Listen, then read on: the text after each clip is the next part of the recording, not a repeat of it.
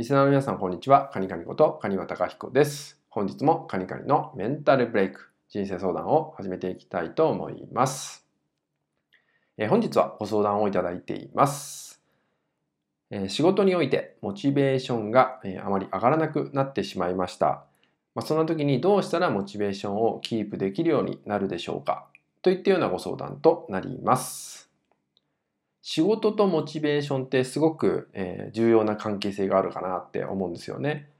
頭の中ではこうやらないといけないとかね、やろうって気持ちがあるのにもかかわらず、なんか思うように体が動いてくれないとかね、まあ、そんな状況の方もいると思います。その時に、ま、モチベーションがなかなかキープできないとかね、そもそもモチベーションが下がってしまったままだって言ったような状態だったりもするんじゃないかなと思うんですけど、モチベーションってえー、平凡な日常がずっと続くとなかなか上がったりしないんですよね。まあ、当たり前なことが当たり前のように続いてきてしまうとやっぱりなかなかこうモチベーションが向上するってことが、えー、ないんじゃないかってことなんですけどなのでそんな時にね非常におすすめなのが読書をすることになるんですよね。読書をしてそのね著者さんのいろんな考えを吸収していくってことをすると自然とモチベーションってね、上がってきたりするんですよね。あ、この人こういう生き方してるんだとかね。あと参考になるポイントとかが結構本の中には隠れていたりとかもします。で、読書中って結構面白くて、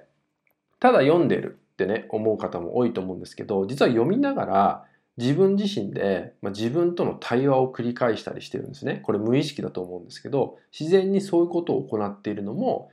まあ、読書中に起きてたりとかもするんですよ。なのでそういう意味でも、えー、自分の潜在的にあるものをこう書き出していくみたいなことができるのも読書になってくるんで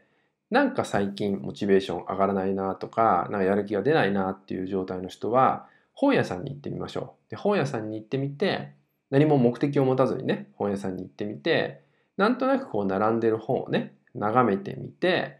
なんか直感的にあこれ面白そうだなと思った本を、まあ、何冊かピックアップしてちょっと読んでみる？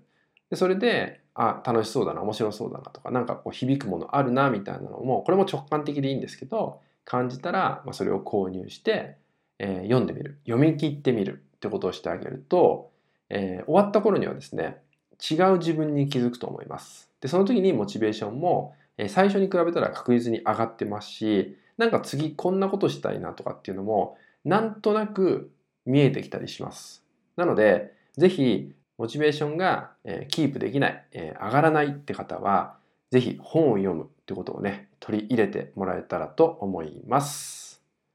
はい、それではですね、今回の内容は以上になります。最後までご視聴いただきましてありがとうございました。